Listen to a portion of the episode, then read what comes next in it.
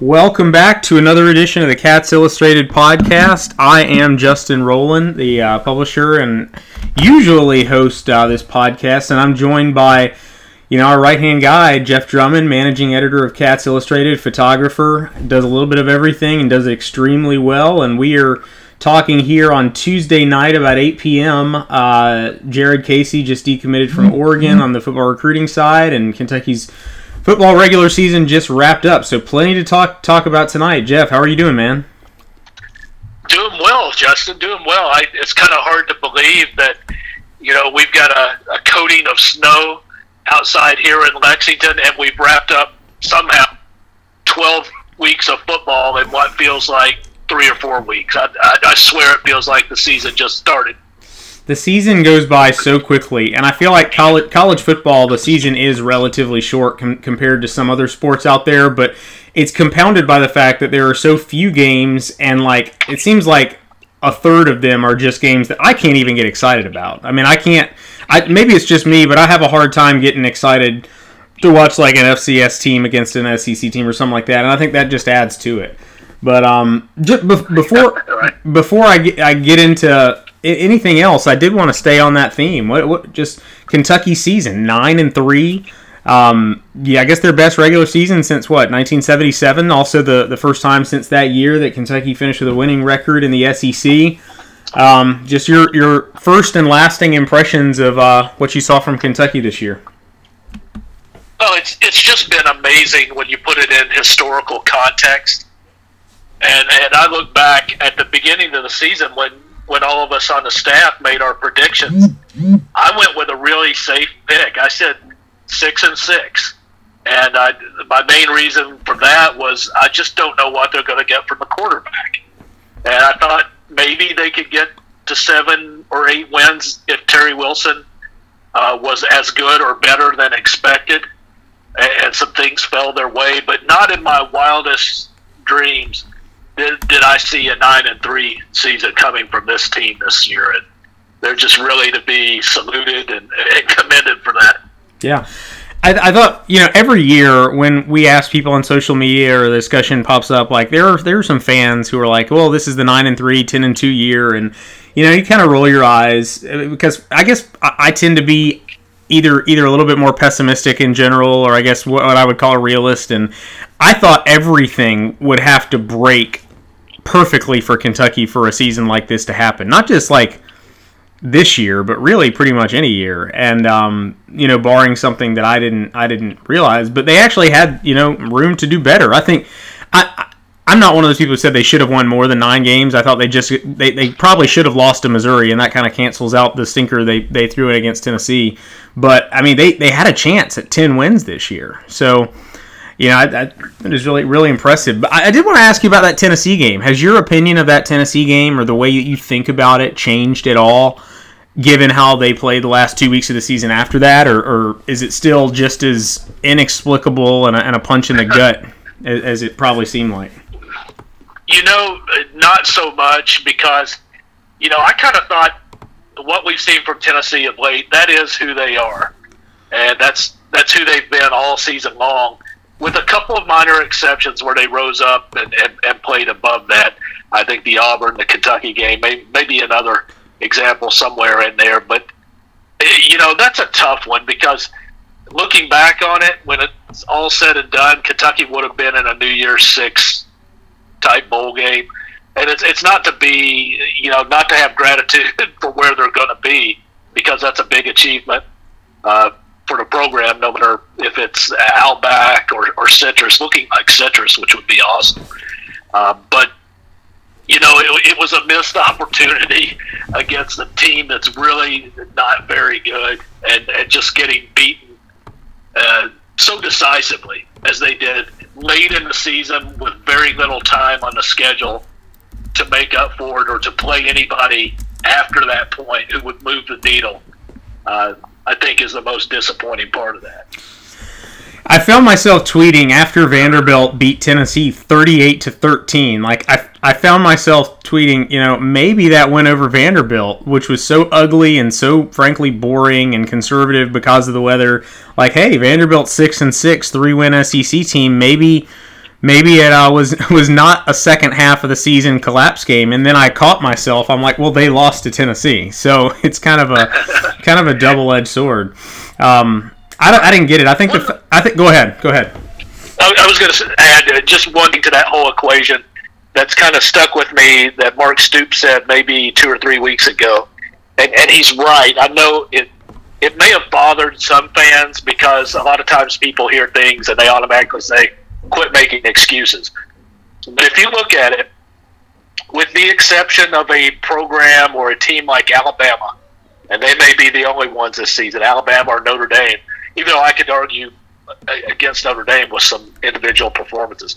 But everybody in college football has had their Tennessee game that, that Kentucky did, almost without fail. And there's going through 12 weeks of a college football season, even the good teams trip up and don't play their best against somebody. Unfortunately for Kentucky, it was just that week against Tennessee.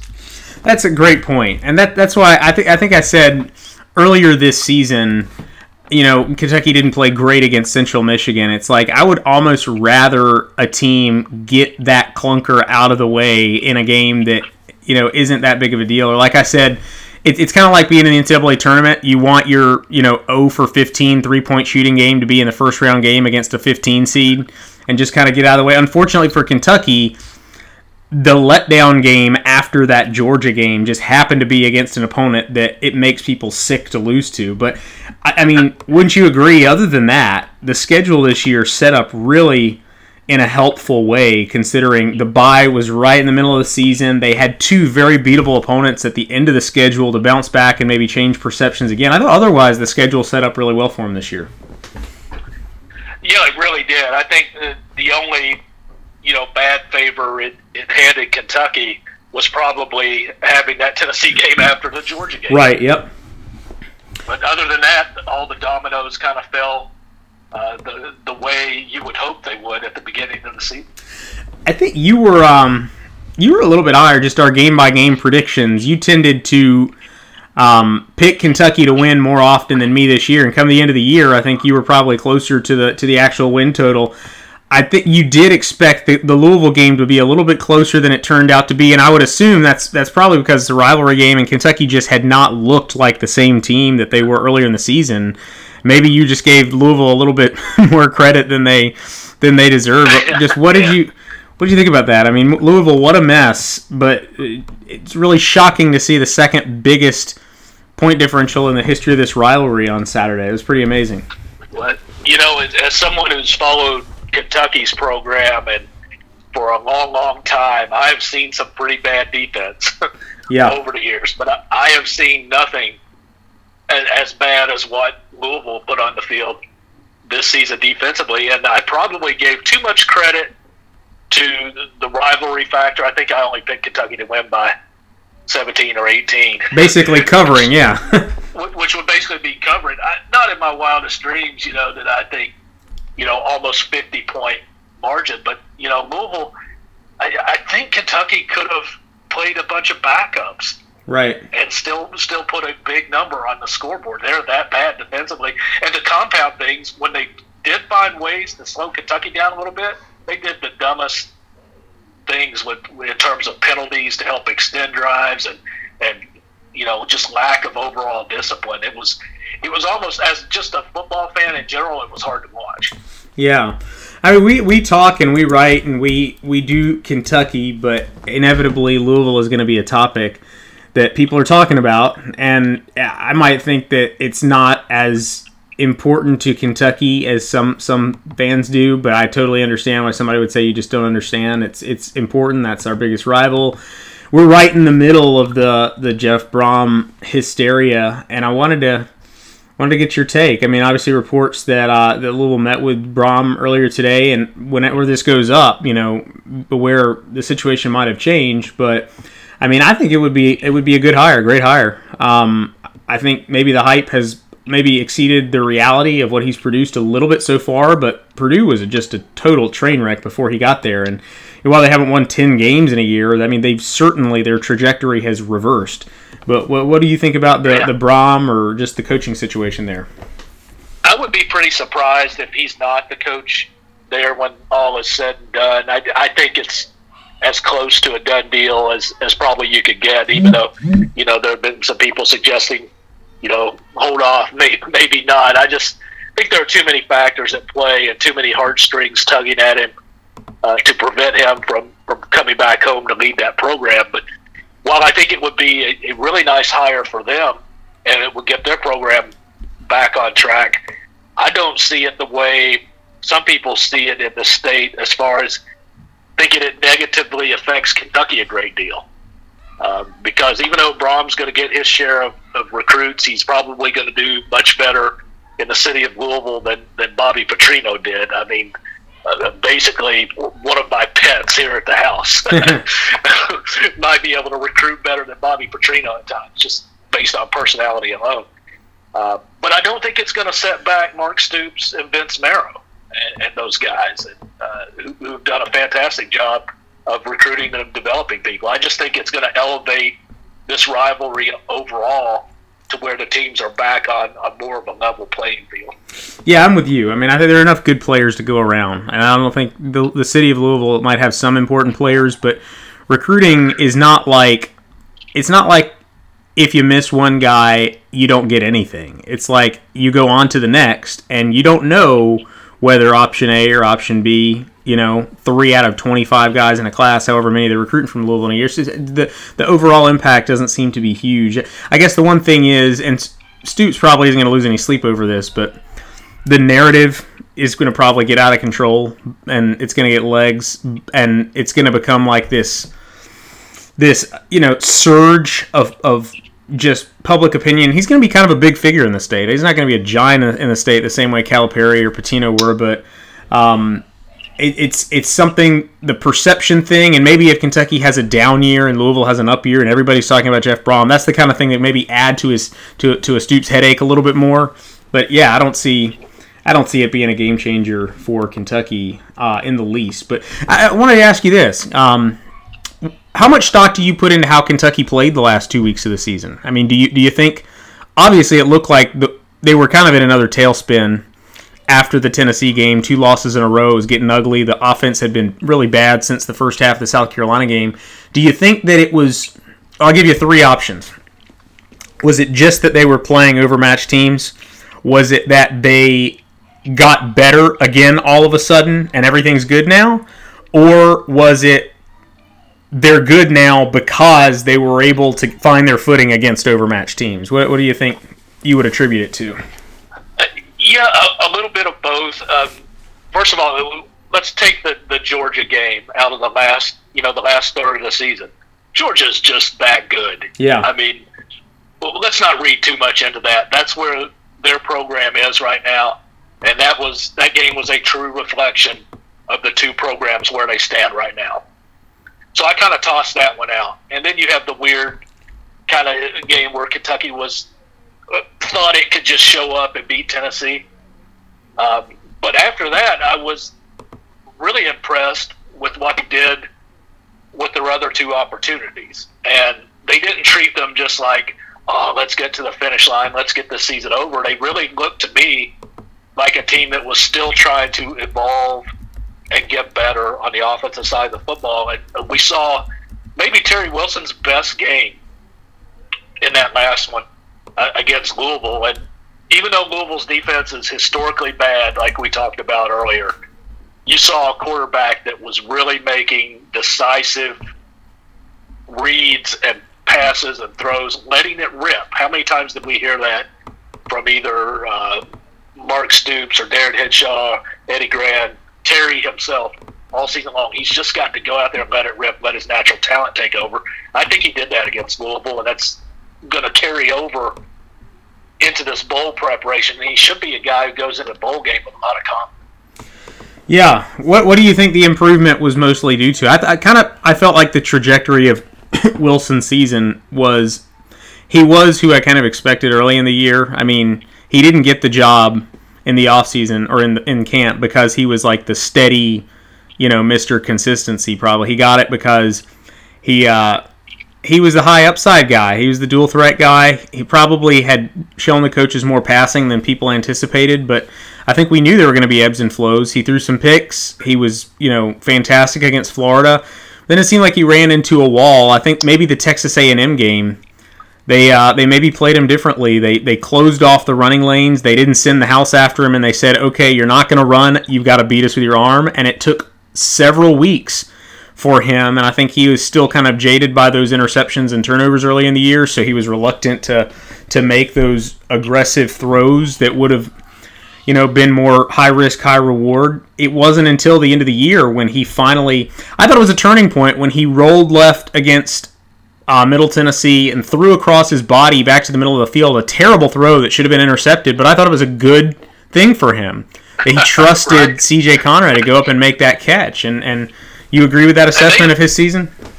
They have asked him to take some more chances like that, even though that was a play you probably had the same reaction as me watching it. No, no, no. Yes. Right. Yeah. it was one of those deals, and I think the staff was fine with it because, like you said, he he made an athletic play and he put it up there, and he trusted his you know future NFL tight end to go get it and do something with it, and and I do think that made him maybe a little more bold. Uh, to move forward and to, to let it rip in that uh, game against Louisville. Right, and it certainly helped that Middle Tennessee and Louisville obviously are not going to be able to pressure the quarterback like like a lot of the other schools that uh, that Kentucky faced this year. But I thought it was a really good sign for him, and obviously on that topic, Danny Clark announces his transfer today. I don't think, especially after Clark's father had kind of you know made it clear on social media in a couple of ways that he didn't think Danny should be there next year. That it was a it was a huge shock. Did you have any thoughts on him him deciding to to part ways with the program? Yeah, it was one of those deals where I, I thought he had some potential, and I would have liked to see him develop and, and maybe get a shot someday. But I, I totally understand where he is as a player. Uh, you've got this limited opportunity. Uh, if you love the game, you want to be out there playing to, to do your thing. And it looks like Terry Wilson has submitted himself, you know, as Kentucky's quarterback for the next uh, two seasons. Uh, you know, you know, good luck to him is what right. I say. I, I, hope things work out and go well for him. Uh, probably going to see the same thing happen with Gunnar Hoak. You know, my gut tells me. Mm-hmm. Um, it, would, it would be difficult to, to see him sticking around. So all of a sudden, you're going to have a little bit of angst about Kentucky's uh, quarterback depth, but you know, when you look around the country, this is the way most people have to operate. I mean, it's just kind of one of the things Hal Mumme said that I totally agreed with when he was here was quarterbacks were made to transfer. Yeah, and it's just a fact of life. You gotta gotta deal with it. That's become an even bigger trend in college football since he's left. He was definitely ahead of the curve on that as well as other things. Um, I, I did hear today from someone, maybe it's already out there, but they wanted to reiterate that Hoak ha- has applied to graduate in May.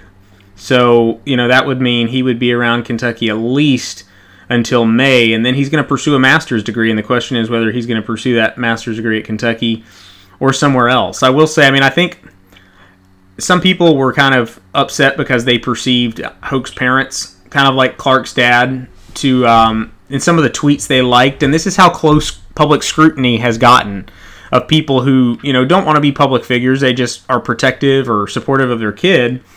Um, they just assumed he was going to leave, and I think he very well might. But I think we got to give Gunner Gunnar, you know, credit during a time when Kentucky lost a lot of quarterback commitments and struggled with loyalty and things like that. I mean, he's been very loyal through his time as a recruit and at Kentucky. But I think your your speculation is probably right. I mean, I would imagine they'd have to bring in another quarterback. Just to, I mean, you can't go into a season next year with Terry Wilson, Walker Wood, and two freshmen who might be promising, but aren't the kind of guys that are going to arrive with immediate expectations. Don't you think? Yeah, we we talked about that. A few of us after um, John Calipari's press conference today went to get some late lunch, and and that came up. You know, what's it looking like uh, for Kentucky you know their plans after this if they lose Hoak as well. And I wonder, do they go back and try to find another JUCO guy? But that's a tough sell uh, when you've got a guy that's going to be your quarterback probably for the next two years. Uh, how do you sell a guy for the JUCO ranks who are you know generally looking like Terry, you know, last winter? Yeah. To, to come in and make that immediate impact. Do you have to find a guy that's more of a project type in uh, the high school class, the current one? Maybe he's got certain types of flaws that will keep some of the bigger programs off of him, and Kentucky has to roll the dice and say, you know, let's see if we can develop him, um, given the the time we have uh, due to Terry Wilson. Yeah. It'll be interesting. Yeah, Wilson. I think on on the whole, I think Wilson definitely exceeded my my expectations this season because of how he he played in the second half of the year. I think maybe some of the numbers in the second half, like against Missouri, and some of those teams were they, they were a little bit fool's gold um, at times because either the defense was in you know a prevent mode or a, they were playing a very soft zone or situations kind of I think helped his numbers. And at the same time he was so reluctant to make those aggressive throws that even when he got the yards he wasn't really creating the big plays.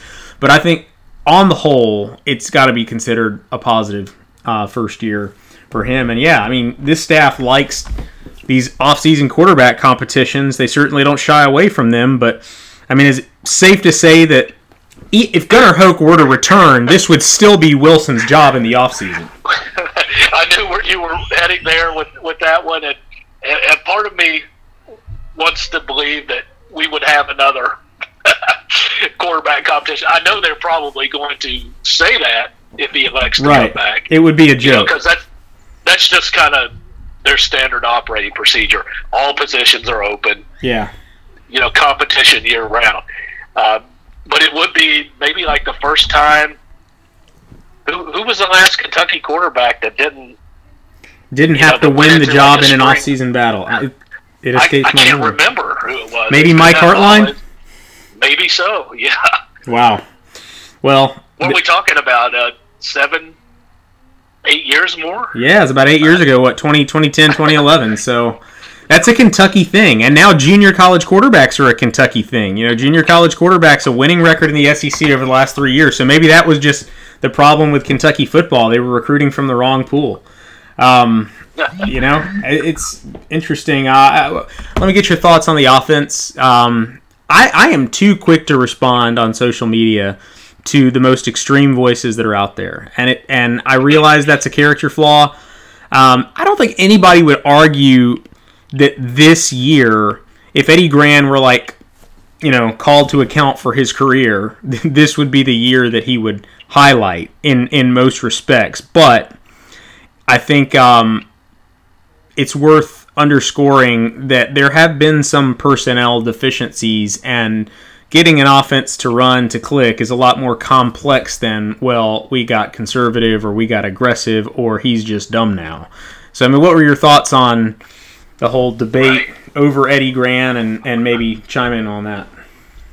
Well, it, you know, there were moments like there will be in any given season with any coordinator that I scratch my head over, you know, some of the decisions that, that Kentucky made at times. But overall, I, I felt like he was probably a little too criticized at times, and, and people overlook factors that when he was trying to open it up and trying to be balanced and trying to take shots down the field, Kentucky got into a little bit of a, a rut midway through the season of a bad offensive line penalty, a breakdown in protection, a busted route, or you know, a bad throw, off timing, anything and everything. It seemed like when Eddie Gran was trying to be that guy that the fans wanted – yeah. was kind of setting them back and putting them behind the chains where where they really weren't built to operate. Yep. And, and what you saw towards the end of the season and in those last two, a lot cleaner games for Kentucky, a lot fewer mistakes on the offensive side of the ball, and you know that's the same Eddie Gran in the Louisville game that that he has been most of his career. It just was a matter of execution, and my you know my belief was that Kentucky's players made those plays and, and, made him look a lot better. And had they done that at times during the regular season uh, in other games, uh, maybe fans wouldn't have been, you know, so crusty about their offensive coordinator. Yeah. The offense is going to have to carry a big part of the load next season because I mean I think I, I can kind of tell the, the narrative and understandably so. I don't think that's without merit. The narrative in the offseason is going to be can the offense pick up whatever slack the defense leaves behind with the departure of Josh Allen. Josh Allen was one of the big reasons the secondary improved as much as they did, but I, I think we just go ahead and, and, point out that the front seven could still be it could be a pretty good group next year. I mean, even if you take Allen out, you're adding Paschal back, Bohanna, guy like Marquan McCall, Chris Oates, DeAndre Square. Not, I mean, they're young guys, but the only thing they were missing, and they they have been missing, is experience. I mean, those are guys that when they hit their stride, it should be a quality, deep front seven for Kentucky. What's your take? We, we still got to go through the bowl game, but uh, what kind of step back do you think the defense makes? I don't think that it's going to be the number one scoring defense in the country, you know, when November rolls around. But mm-hmm. uh, you, you still feel pretty pretty good about the group they've got. Yeah, I, I think they'll they'll definitely have to take a, a little bit of a step back in, in some capacity. Uh, they're just losing way too many uh, veterans over there, and, and people tend to forget about the secondary because they're not they don't have guys with those superstar profiles right. Out there like a like a Josh Allen or the personalities of maybe like the linebackers, you know, with, with Kash and, and, and Jordan in there that attract a lot of attention because of just the way they carry themselves. But you're talking about guys on the back end that just perform game after game after game all season long and, and came up with uh, uh, big plays. I think they'll be the hardest part to replace. But the guys on the front seven, and you mentioned a bunch of those names uh, going through them. A lot of those guys remind me potentially, uh, athletically, uh, work ethic wise, of young Josh Allen. And like you said, they just need that time to develop and maybe become that next guy mm-hmm. like him to lead the team. I, I could see a guy like Oates you know, being the next star. I could see if, if Josh Paschal totally gets past, uh, you know, his melanoma scare and, and, and returns to 100% health and, and what he's capable of being. A lot of people going into this season thought he could be their best defensive player before we learned uh, about the health problem that was uh, nagging him. So there are a lot of you know pieces there to work with, and Matt House won't be dealing you know with a completely empty deck. Absolutely, and uh, I think they're going to have a couple of recruiting decisions in the next little while with uh, J.J. Weaver and Jared Casey. Add those two guys to the front seven talent they've got that's young in the program right now, and that forecast only gets better. So, Jeff, I appreciate you joining us, man. Have a good night. All right. All right. Thanks, Justin. Thanks. That was Jeff Drummond chiming in as always. Uh, he does a fantastic job. And I mentioned uh, those two recruiting situations decisions are going to be coming up. But before I get to that, I did want to remind you that Cats Illustrated is partnering with Canfield Realty Group, and they're offering a 40% commission rebate. That's the current deal when you buy a home with Steve Canfield as your agent. No strings, 100% legal. Uh, we're proud to have Canfield Realty Group as a Cats Illustrated sponsor, and I'm telling you about this because we think they're offering something of interest to our community.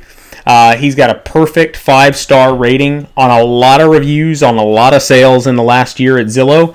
You can check his website, CanfieldRealtyGroup.com, CanfieldRealtyGroup.com, or call Steve Canfield directly, 502 649 5687. That's 502 649 5687. Go to the website, read the reviews. It's legit. You can take that money that you save from that commission rebate and put it in the house, do whatever you want with it.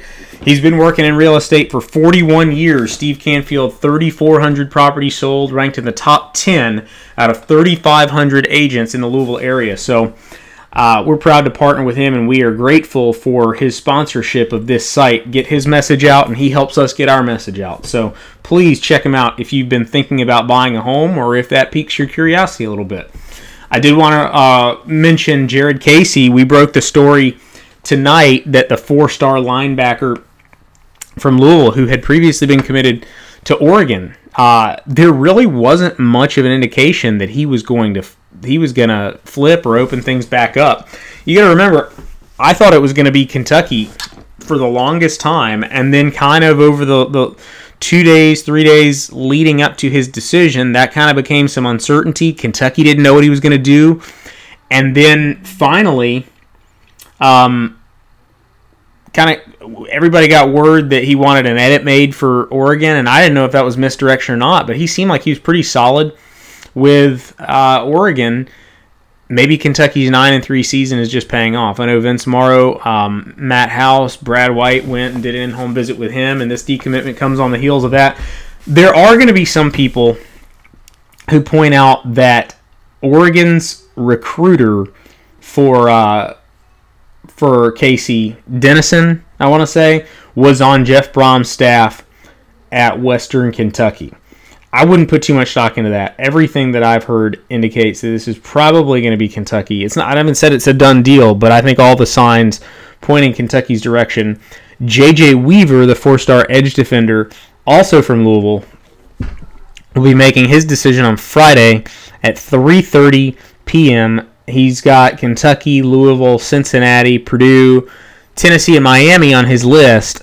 I would say of those schools, you know, at one point it looked like Weaver was probably going to be heading to Purdue, but he visited Kentucky. Kentucky's season went very well. I mean, maybe for no player, no other player did Kentucky's season probably make as much of an impact because not only did he see nine nine wins, and as a as an in-state guy, he saw what a local football program could become. But they beat Florida in Florida. He's from Florida they've got probably a top 10, top 15 pick, Josh Allen, who plays the game not identically to, but similar to the way that he plays. With Allen's departure, there's a bit of a void, and uh, he knows other guys are going to be leaving in the next year or two, and, and Kentucky needs that pass rushing prowess. So, I mean, just opportunity and timing really helping with Weaver right now. I mean, if they if Kentucky lands Casey and Weaver to go along with Wan'Dale Robinson, Demonte Crooms, Eli Cox, and Chankel Knight Goff in the state, that's a phenomenal in-state haul. Even with Herron and Lacey and Bowles and Hudson going elsewhere, the the trend, the narrative will be completely different. They will have uh, they will have reversed that. They will, they will have a very impressive recruiting class. I think right now the class is probably a little bit underrated in terms of people's perception, but the ranking does not bear that out. But if you're looking at them going on a run of commitments from the likes of Wan'Dale Robinson, Jared Casey, J.J. Weaver, then all of a sudden it's I mean it's not bringing up the rear when we're ranking Stoops' classes at Kentucky. It's right there with a lot of impressive players at the top. So we'll be on top of that if you're not yet a member of Cats Illustrated, uh, I highly recommend that you join. Community at the House of Blue is very strong, and I really appreciate everybody there and the conversation uh, that we have that goes on every day. Uh, keep it dialed in. Check check us out. We're gonna have a lot more content reviewing the regular season this week. All the stuff leading up to signing day in December. Official visits that are gonna be coming up. We're gonna have more on that soon. Can Kentucky keep Wan'Dale Robinson, Torres Payne, Kayvon Butler? Uh, it's just a whole lot to monitor. Thanks again, guys. Have a great night.